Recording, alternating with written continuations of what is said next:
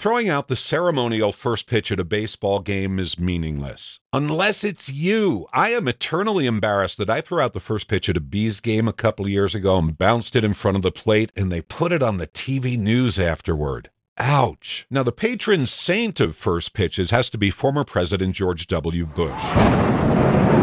This just in, you are Matt just looking at we have a breaking news story That is the now World as Trade we Center. know. Mere weeks after 9 11, the rubble of the Twin Towers still smoldering, the president went to Yankee Stadium to stand on that mound at the World Series in front of 55,000 people to show the world he's not afraid and that he can make America proud. You know, I wanted to make sure that if I was going to throw out the ball, I was able to do so with a little zip. You know, I didn't want people to think that their president was incapable of finding the plate. So inside the stadium, out of camera view, President Bush threw some warm up pitches, and Derek Jeter stops by to say hello. They chat. And he's walking out, and he looks over his shoulder, and he says, Don't bounce it. They'll boo you. That is pressure. For tonight's ceremonial first pitch, please welcome the President of the United States.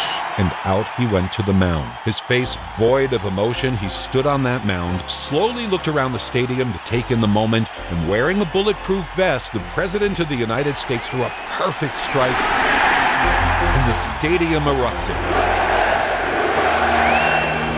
I'd never felt what I'd felt before when I walked out of that dugout. You know, beforehand, President Bush mentioned this was his first World Series. I vowed I'd never go to a World Series unless the Rangers got in. I vowed I'd never go unless the Rangers got in. And tonight, as the Texas Rangers host Game 1 of the World Series, former President Bush, now 77 years old, will throw out the first pitch. A ceremonial event, but filled with meaning.